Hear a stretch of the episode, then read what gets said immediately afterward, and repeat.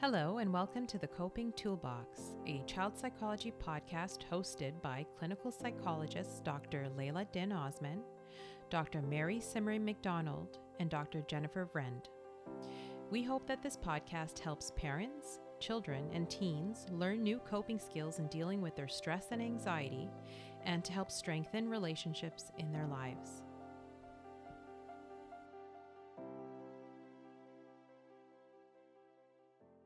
Hello, and welcome to episode two of The Coping Toolbox.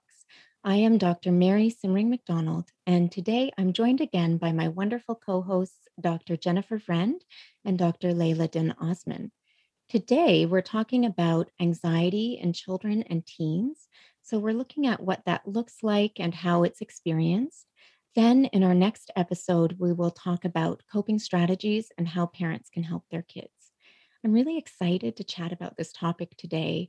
Anxiety is an issue that comes up very frequently in our clinical practice, and it's the most common mental health condition experienced by children. Another reason why this will hopefully be a helpful discussion is because many of the strategies we talk about today can be applied to other areas of difficulty. So I thought that we could start out by talking about what anxiety is and how it develops. Doctor Laila, would you be able to give us some insight into what anxiety is? Absolutely. So anxiety is a very natural response to perceived threat. So everybody has this natural response when we feel like we're in danger, and we call it the flight, fight, or freeze response. And actually, it's interesting because all animals have this response in them, right? So um, in the right circumstances, when there is perceived threat, it's a really helpful response. So for example, if you're walking across the street and you see a car coming, it's really helpful to feel scared and jump out of the way. However, uh, what happens with a lot of anxiety disorders or symptoms is that um, we apply this response in situations that are not really life-threatening. And so, for example, you have a test tomorrow at school, and you might start to get some of those symptoms of the flight or fight or freeze response um, because your body perceives that danger, even though it's not a life or death situation. Um, so again, all animals have this response, and uh, it's a very normal reaction, but we don't always apply it to the right situations. We know that there's a part of our brain um, that is responsible for this flight, fight, or freeze response. And um, that part of the brain gets activated in those threatening situations. And there are certain things we can do to sort of deactivate that part of the brain when we're feeling really stressed, which we'll talk about a bit later. Just to um, to add to what Doctor Laila said, I think um, one of the things, and, and maybe we're going to get into this later, but um, I think based on what she said, um, there's this piece of anxiety where I have a lot of clients that come in and they think anxiety is a bad thing. Um, but as Doctor Laila was just saying, it's actually a very adaptive and important response. So I'm always talking to my clients about anxiety being a healthy thing, a good thing, an important thing. Um, and a lot of people are surprised that I say anxiety is a positive thing, right? It's more about when the anxiety gets out of control, that's when it's considered more of a negative issue. Yeah, I think that's a really great point. So anxiety is something that's very adaptive. It's very helpful in the right situations. Um, just like Doctor Laila was describing, if we look both ways before crossing a street, or if we encounter a bear in the woods, of course, we want our anxiety response to be activated. Um, but sometimes this happens in situations that are actually non-threatening, and that's where sometimes it can become problematic. So I often talk to my clients about it as, you know, a smoke alarm that's going off in situations where there isn't a fire, essentially. To add to what Doctor Jen was saying, a little bit of anxiety can be very helpful in certain situations. Like if you weren't at all nervous for a test the next day, you probably wouldn't be very motivated to study. Um, so we know that anxiety in very small doses can actually help motivation and can help you uh, succeed in certain situations. But when it becomes too high, it becomes impairing, right? Where mm-hmm. let's say your anxiety is so high because you have the test tomorrow that you can't study and you cannot focus. That's when it becomes more of an issue. It's that really nice model where it's that optimal level of anxiety, where it helps performance. Um, when it's too little, we're not motivated enough to put effort into it. Um, and then when it's too much, it impacts our ability to perform. So we want that optimal level um, where the anxiety is adaptive.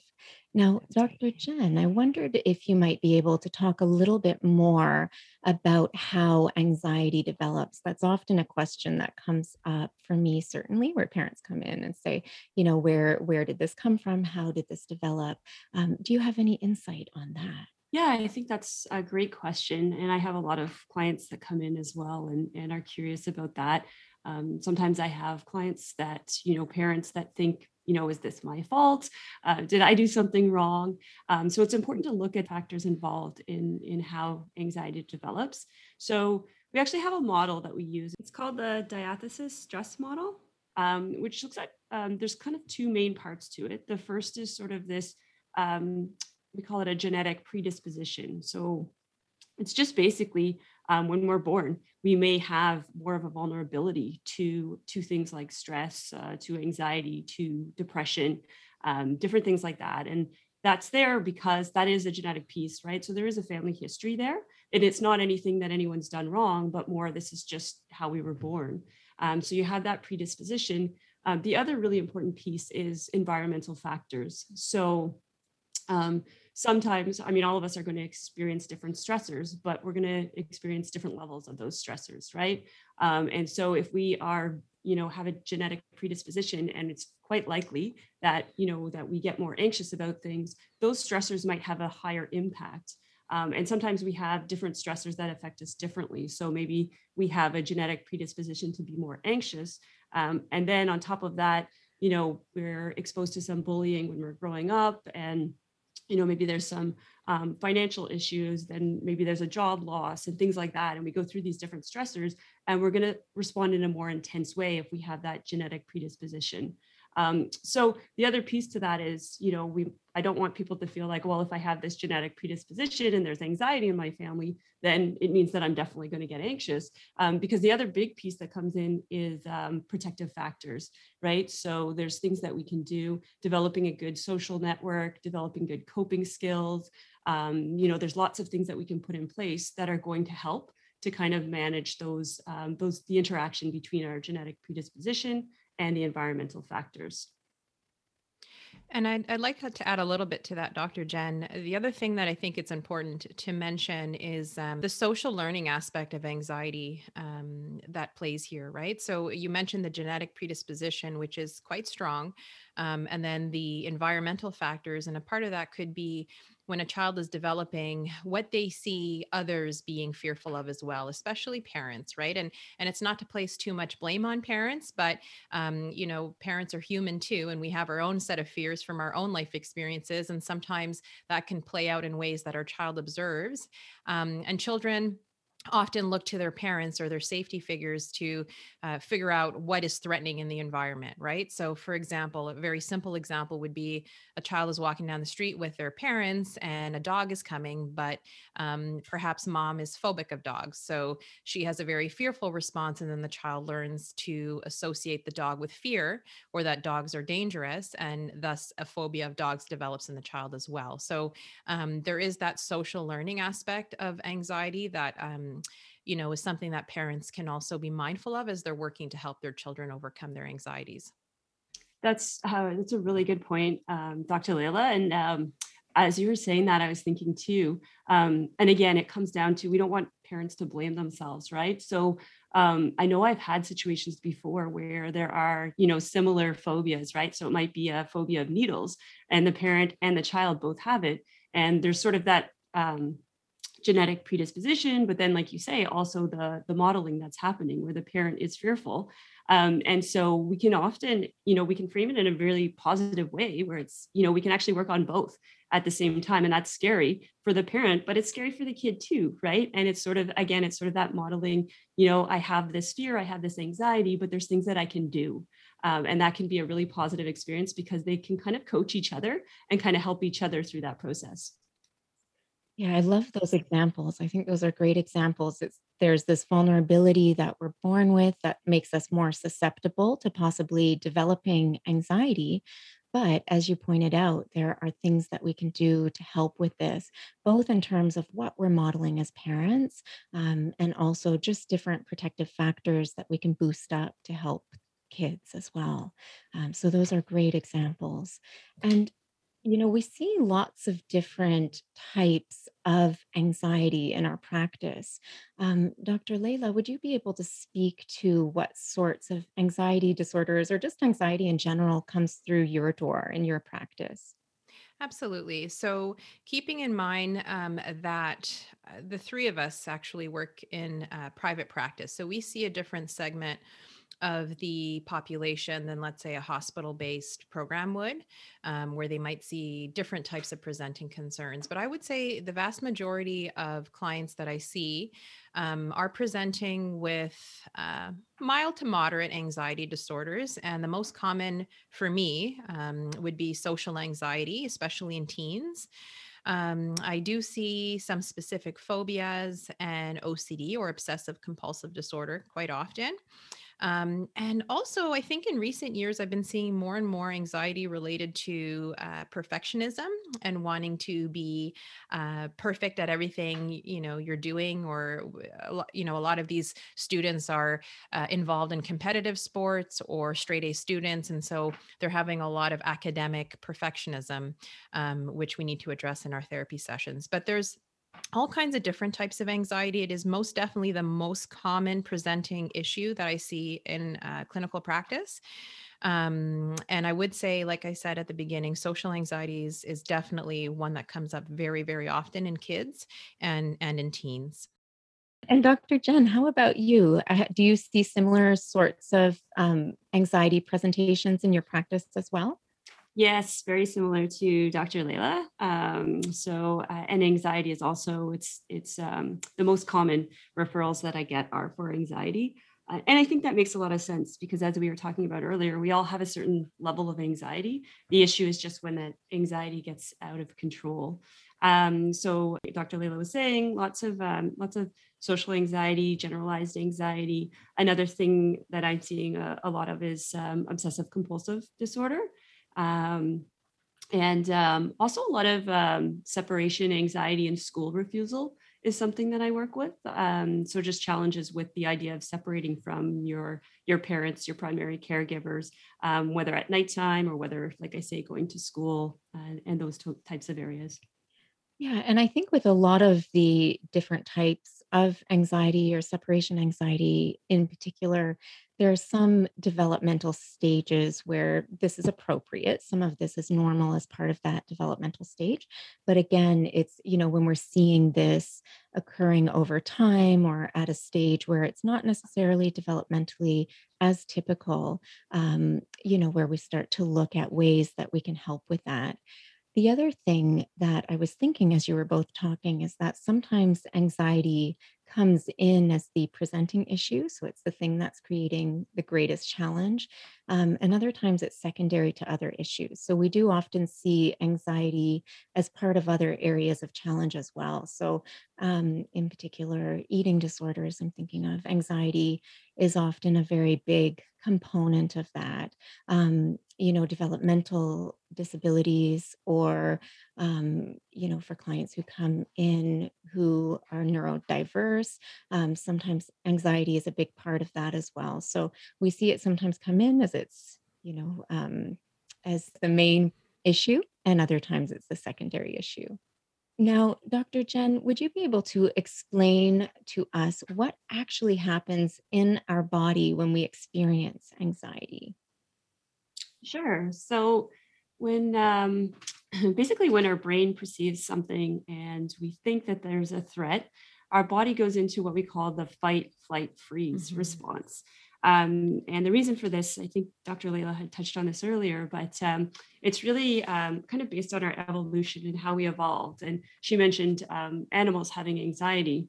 Um, and it's there for survival. So it's basically the idea is there's some sort of threat, and then we have to decide, do we do we fight? So for example, if there's a predator, do we fight that predator? Do we, the flight response is, you know, do we run for our lives? Or the freeze response is sort of that, you know, play dead type of thing. Um, so it developed that way. It was sort of more to deal with things like predators in our environment. The issue now is that our environment is quite different. Um, most of us are not living in a, an environment where we're worried about, uh, you know, a saber-toothed tiger coming out of the bushes, uh, but the response is the same. So we're having to deal with this sort of primitive response um, to a very different environment. So when this happens, we have an increase in um, different hormones in our body. So things like adrenaline uh, and cortisol are increasing, and they're, they're causing different types of physical symptoms. So when we're feeling anxious, we often have different things going on in our bodies, and for different people, it might be different. Uh, but some examples are our heart will start uh, beating really quickly. We might start breathing uh, really rapidly. Um, for some people, you get sort of a dry mouth or a choking feeling. Um, it's also really common to have um, headaches or the um, you know, stomach aches or butterflies in your stomach. And muscle tension is another really common one. So your muscles start to feel tense. Um, and again, all of these things are happening um, because our body's getting ready for this, you know, do I need to fight? Do I need to run? Or am I going to freeze? Um, and all of these things are contributing to those responses. And these are really important areas to highlight, because I was thinking as you were talking about the fight, flight, freeze response, sometimes, for example, with the fight response, um, others may not recognize that what's happening there is being driven by anxiety, right? You see a child lashing out and, you know, literally fighting in that moment, and maybe they're paying attention to the behaviors without recognizing that there's this underlying anxiety that is driving them into that fight response. So understanding, you know, this fight, flight, freeze response is, is really important um, in being able to help our children when they're experiencing this. And Doctor Laila, did you have anything to add there to what Doctor Jen was talking about? I think your last point is, is very relevant, especially with younger children who don't necessarily have the verbal skills to talk about their emotions um, the way perhaps an older child or teenager could. Um, so I find in, in our work, a lot of the time, the beginning stages is helping children to learn how to identify some of these physical symptoms they have in their body. I would say the most common one I hear of in younger children um, is tummy aches, right? So reporting tummy aches before school or after school, or complaining about pain in their body when there's no medical reason. Um, I would say those are the two most common that I see. But I think the first step in helping your younger child with anxiety is to help them identify, hey, like this is how our body feels when we're scared. And these are the possible symptoms that you may be feeling. Like your heart may feel like it's racing, or you may feel like you want to punch something really hard because you're scared, uh, or your tummy might start to hurt, or you might feel dizzy. Um, that's actually, you know, worries or anxiety in your body that is growing. And that's a sign that we need to use some calm down strategies. So it's really helpful as a first step to discuss these symptoms with your child, and, and recognize them as parents as well as, you know, like Doctor Mary was saying, if your child is starting to turn towards, um, you know, hitting as a response, well, that may be, you know, a sign that they're feeling a bit anxious in that moment.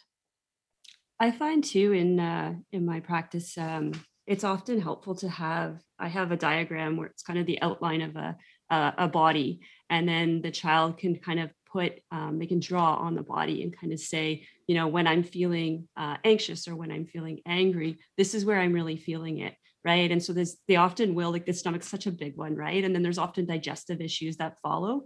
Um, but it's often a very physical feeling when they're young. So the stomach aches, the headaches, those types of things. Um, and I find just being able to draw it out really is, really can be helpful. Mm-hmm. And to add to that too, I think it's so helpful because everyone experiences it differently, right? So one child may have stomach aches, um, while another child is going to talk about headaches or tension in their shoulders. So drawing it out helps the child identify for them specifically where they feel their anxiety. And it's so empowering to make this, this link between our physical symptoms and what's happening for us emotionally, because some of these things can actually feel quite scary without knowing why they're happening. And we didn't talk about this before, but panic, um, panic attacks, that's something else that I have um, a lot of clients come in presenting with, especially with my teenage clients. Um, and oftentimes they don't immediately recognize what's happening. as an anxious response. And it's pretty scary for them. Sometimes they think something's wrong with them. Sometimes they're worried that they won't be able to breathe. Um, so doing that first step of just really identifying what these physical symptoms are indicating for us emotionally. And with young kids, I often like to ask them, you know, in these moments where they're struggling, I often like to ask them, hey, what's happening in your body right now, to help them get into the habit of paying attention to some of these physical signs. Now, we talked about this a little bit um, earlier, but I wonder, Doctor Laila, if you can talk a bit more about this idea of helpful versus harmful anxiety.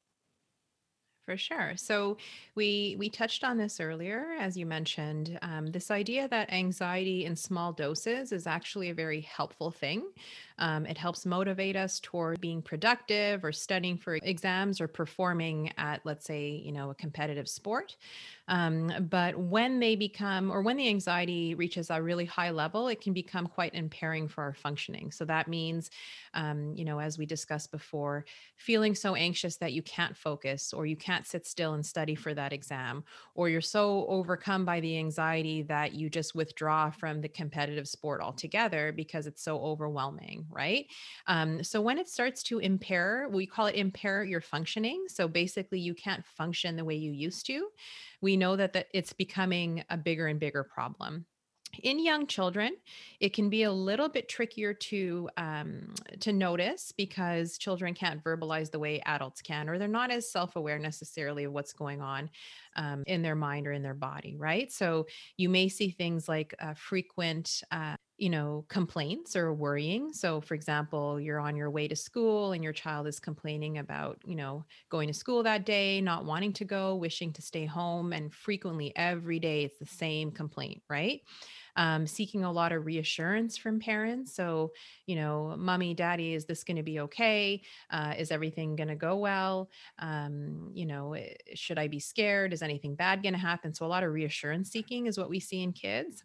And I would say probably the most frequent one is avoidance, right? So um, not wanting to participate in school or in a sport or go to a friend's house or go to a party or socialize. A lot of that avoidance comes through in, in children because in the short term, avoidance works really well, right? If we avoid something we're scared of, our anxiety goes way down fairly quickly.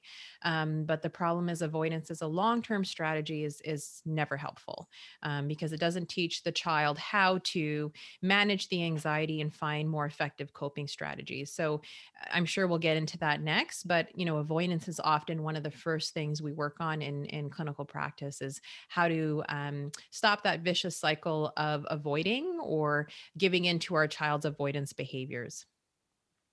Yeah, I think that's a really important point because sometimes the things that the anxiety is telling us to do, um, they actually end up the things being the things that prolong it, that make it um, harder to manage.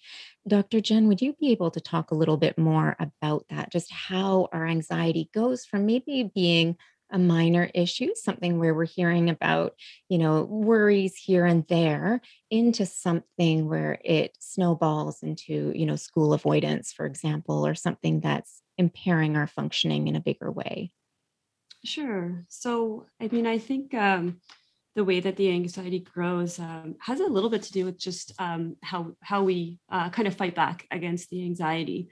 Um, so I often talk to, to the kids that I work with about facing our fears and how important it is to face our fears.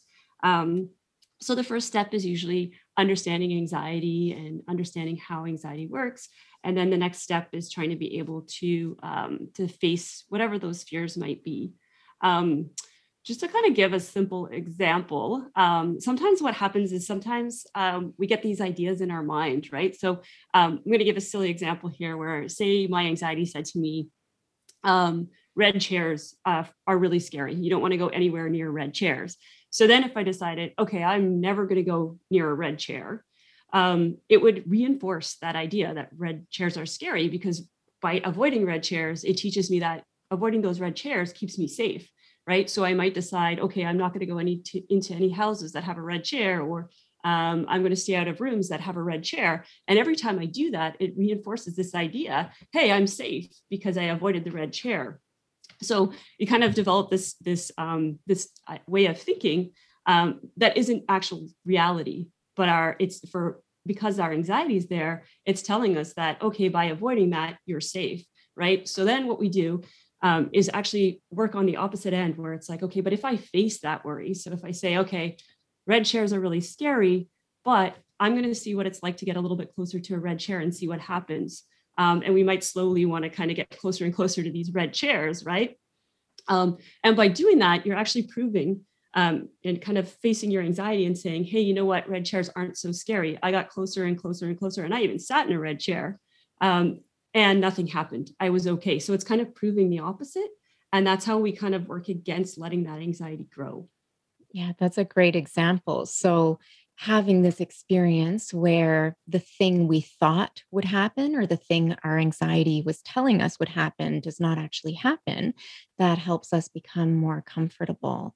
Um, so that's a really great example of why it's important to face these fears. And this can be a bit of a tricky issue, uh, especially with young kids who have a hard time maybe maybe buying into this idea um, that facing our fears is actually adaptive and actually helpful. So having this education around what anxiety is and how it works um, can be a very important part of getting them to buy into this process. Um, and I often talk about it with clients as, you know, relief being this reinforcer in the short term, right? We avoid something, we say, phew, we feel relieved that, you know, that didn't happen. I dodged a bullet. Um, but then when we're faced with that same situation again, when we see a red chair again, the anxiety is that much stronger. And that's how this cycle, this cycle builds. Um, now, Doctor Laila, you mentioned before a little bit about reassurance seeking and how that can be problematic and what that looks like. Um, at what point does that start to become an issue? Mm-hmm.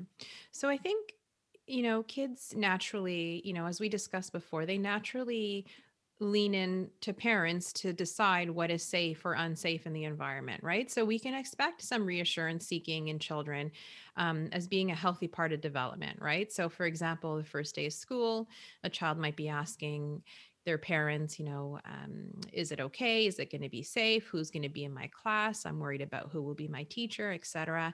That's completely healthy, you know, in a new situation for a child to ask these types of questions and seek reassurance, especially as they're transitioning into a new situation. But I think when it goes beyond that period of initial adjustment where it becomes, you know, frequent, where it's almost every day. It's now been several weeks that, you know, the child has started a new school year um, and they're still complaining or they're still asking for reassurance every single morning. That's when we start to think about it being more of a problem. And so I often tell parents when they're coming to see me um, and they're working on a specific uh, area of concern. So uh, perhaps it could be going to sleep in their own room at night for an older child, and they're fearful of something bad happening. Um, you know, often with older children, I'll see fears around uh, break-ins or burglary, right? So um, although that could be developmentally appropriate at a certain age, um, if it extends out too long, it becomes a problem that interferes with their sleep. So they may ask parents for a lot of reassurance about the safety around, um, will their house be broken into? Will a burglar come in, et cetera, et cetera. So I'll, I'll often tell parents, you know, reassure your child once or twice.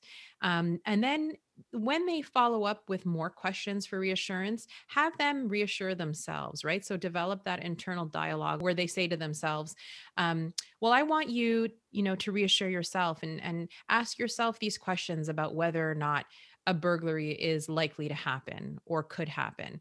Um, or do you need to be fearful of this? What, what did we talk about before? So they start to reassure themselves in a way, right? Versus the parents, which is an external reassurance. Basically what we're trying to do is have the child develop an internal monologue where they're reassuring themselves um, instead of seeking reassurance from external sources. I really like uh, what Doctor Laila just said, um, just that idea of empowering the children, right? And that's something I often work on as well when the, yeah. you know, we talk about how the re- reassurance seeking kind of turns into this bottomless pit and the parents don't know what to do um, and trying to like eventually uh, instill those those tools in the in the children and having them be able to rather than go to the parent, having them themselves be able to kind of self-soothe is really important.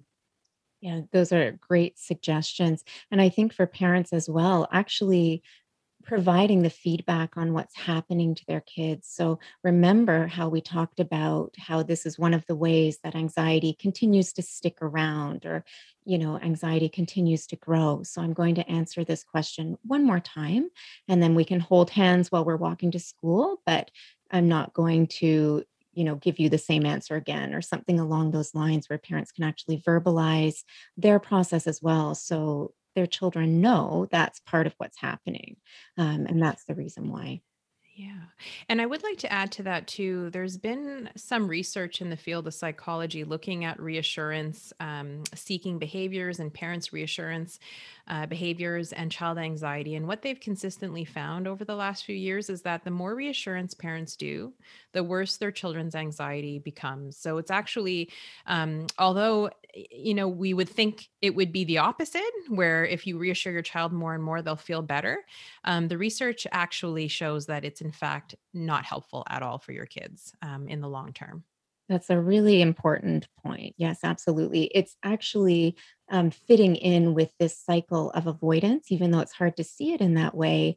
Our children don't have the opportunity to learn that without their parents' comfort or reassurance, or without those words, things would have still been okay. The things they were worried about would not have happened even without that. So with providing that reassurance and becoming a bottomless pit, they never have the opportunity to experience that empowering feeling on their own, and that awareness that they were able to get through it um, without, you know, their parents providing those specific words for them.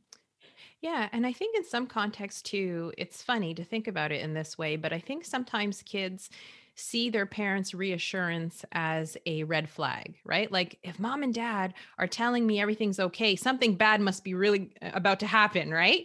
Um, it's just like, you know, going to the doctor's office to get a needle. Is it going to hurt? Oh no, dear, it won't hurt at all, right? It's it's going to be okay. Oh no, it's it's really going to hurt now, right? Mom and dad are saying it's going to be okay, so it's really going to hurt, right? So um, it, it's funny to think of reassurance in that way, but I think some kids do perceive that reassurance um, from parents as being an alarm, right? Uh, where they get more worked up. I think um, that's a really good point. And uh, just to add to that as well, um, often with the kids that I work with, it's um, some things are going to be anxiety provoking, right? And some things are going to be a little bit painful. And rather than say, don't worry, it's going to be fine. Um, it's often it's more helpful to adopt, adapt some sort of, um, you know, kind of coaching where, you know, it, it might be difficult, it might be hard, but you can handle it. Right? The first day of school, yeah, there might be some things that happen that you can't predict, but don't worry, you can handle it. And really, again, it comes back to that empowering your child. That's such a great, great point, Doctor Jen. Even with my five-year-old, when he's having a hard time going to school, for example, I often say that to him, you have all of the tools that you need inside yourself to get through this. And it's okay if it's a little bit hard, you can do it. It's okay if it's a little bit um, uncomfortable, you can do it. So I, I really like that example as well, where again, we're trying this model of empowerment to help them understand that they have the coping tools that they need within themselves. So one of the things that we've been talking a little bit about throughout this chat about anxiety is just the way that our thoughts influence our experience of anxiety and how we feel. Um, and I'm wondering, Doctor Laila, if you can maybe touch a little bit on this idea of thinking traps, um, what that looks like and how that impacts our experience of anxiety. Mm-hmm, absolutely. So one of the first steps in therapy with a child or adolescent that has anxiety is to look at some of the ways that they're thinking in a situation and why they may be faulty. So I often like to give the example of the way that our thoughts and feelings and actions or behaviors are all linked together, and they all influence each other in every situation. So a simple example would be, again, with the dog, you're walking down the street and you see a dog. So the situation is you see a, a dog, and the thought you may have in that situation is, oh, dogs are really scary and really aggressive, and that dog is going to bite me.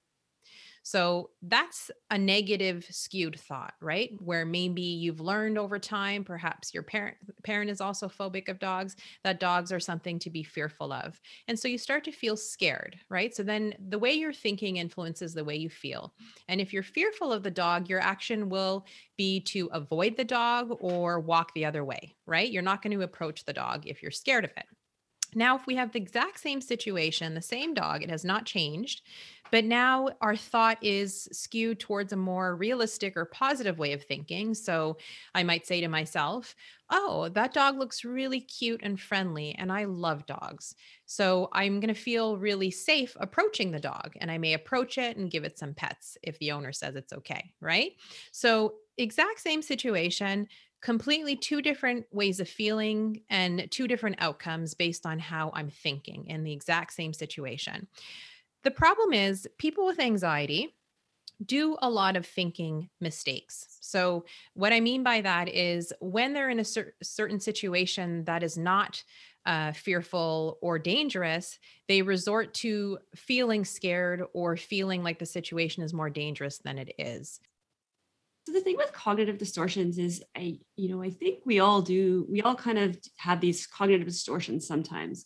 Um, so to give an example, um, catastrophic thinking. Um, so this is when I catch myself doing sometimes, where it's basically, you know, something small might happen. Um, and then all, all of a sudden in your mind, you're escalating to it being a bigger and bigger and bigger issue. Um, So for example, uh, my teenagers often, it might be something along the lines of they failed a test, right? And so they failed a test and then all of a sudden they're thinking, okay, I failed the test. Um, the teacher's going to hate me. I'm going to get a bad mark. I'm going to fail the course. I'm not going to do well in high school. And then I'm not going to get into university. And then I'm not going to get a good job, right? So it goes from one small thing into something really big. Um, so again, it's it's something that I think we all do from time to time. The issue is how often we're doing it and how much it kind of gets in the way and might interfere, right? So rather than just say, okay, I didn't do so well on that test, um, I'm going to try and do better on the next one. You kind of get into that kind of negative spiral downward. Um, another example is um, kind of overestimating bad things, right? So um, often this happens, um, in particular, if somebody hears something on the news. So for example, you hear about a car accident or a plane crash or something along those lines. Um, all of a sudden you might think, oh, I don't want to get in the car because I'm going to get in an accident. You're kind of overestimating the chance of something bad happening, right? So again, it's sort of, we all do these things from time to time, but it's really important to kind of catch ourselves and make sure that, hey, wait a second, I got to recheck my thinking. Um, am I falling into one of these, you know, am I having a cognitive distortion here? Am I falling into one of these traps? Um, and how am I going to get myself out of it? Yeah, those are really great examples. And I think also, you know, recognizing that just because we have a thought that comes into our mind, it doesn't mean that it's actually going to happen. It doesn't mean that it's it's true. And it might sound funny to say that because it seems like an obvious thing, but we don't always realize that in the moment. Sometimes we think that just because we've had a thought, that is what's going to happen. Um, so like you were talking about with catastrophic thinking, this idea that the outcome is going to be terrible and we won't be able to manage it, or with overestimating, maybe something has happened once, um, but the other several times we did it, that scenario didn't happen, but we assume that it will happen every time. Um, so overestimating the likelihood of that. I think those are really, really great examples of how our thoughts can make us feel. Because of course, if we think that the worst is going to happen, of course, we're going to feel anxious in response to that. And Doctor Laila, did you have anything to add there? Um, just about examples with your own clients or um, other information about cognitive distortions? Yeah, I think, you know, as I mentioned previously, one of the more common anxiety disorders I see in clinical practice, in private practice specifically, is the social anxiety. Um, so, for example, people with social anxiety tend to lean towards um, thinking that other people are perceiving them in a negative way. So, for example, you're in high school and you're walking down the hall and, you know, this girl who you don't really know well, but would like to be friends with gives you a bit of a funny look. Um, people with social anxiety will tend towards uh, thinking that's um, a negative evaluation, right? Like that girl hates me. She doesn't like what I'm wearing. Um, she'll never talk to me again. uh, you know, is she mad at me? So they, they tend to think in ways that are always in that negative evaluation. And so we work on addressing those cognitive distortions in therapy and kind of looking at the facts to say, hey, um, you know, what else could be going on here? Like maybe she was thinking of something that happened earlier that day, or she didn't even notice you were standing there. Or, you know, perhaps that's just the way, you know, she looks early in the morning when she's tired, she's right? Tired. Yeah. yeah. So, you know, we look at more um, realistic ways of addressing what could be happening as opposed to it being always towards that negative uh, evaluation. Yes. Considering those other possibilities and not just accepting that thought as factual. Oh, she's mad at me, or, you know, it's something that I did. Um, those are great examples of how thinking can affect the way that we feel and in particular, our experience of anxiety. All right. So we've talked a lot today about what anxiety is and how that's experienced, um, the types of thinking that can impact our feelings of anxiety. And in our next episode, we're going to talk more specifically about how we can help children and teens cope with anxiety and how their parents can help them through that as well. So thank you to Doctor Jen and Doctor Laila, and we look forward to our next podcast.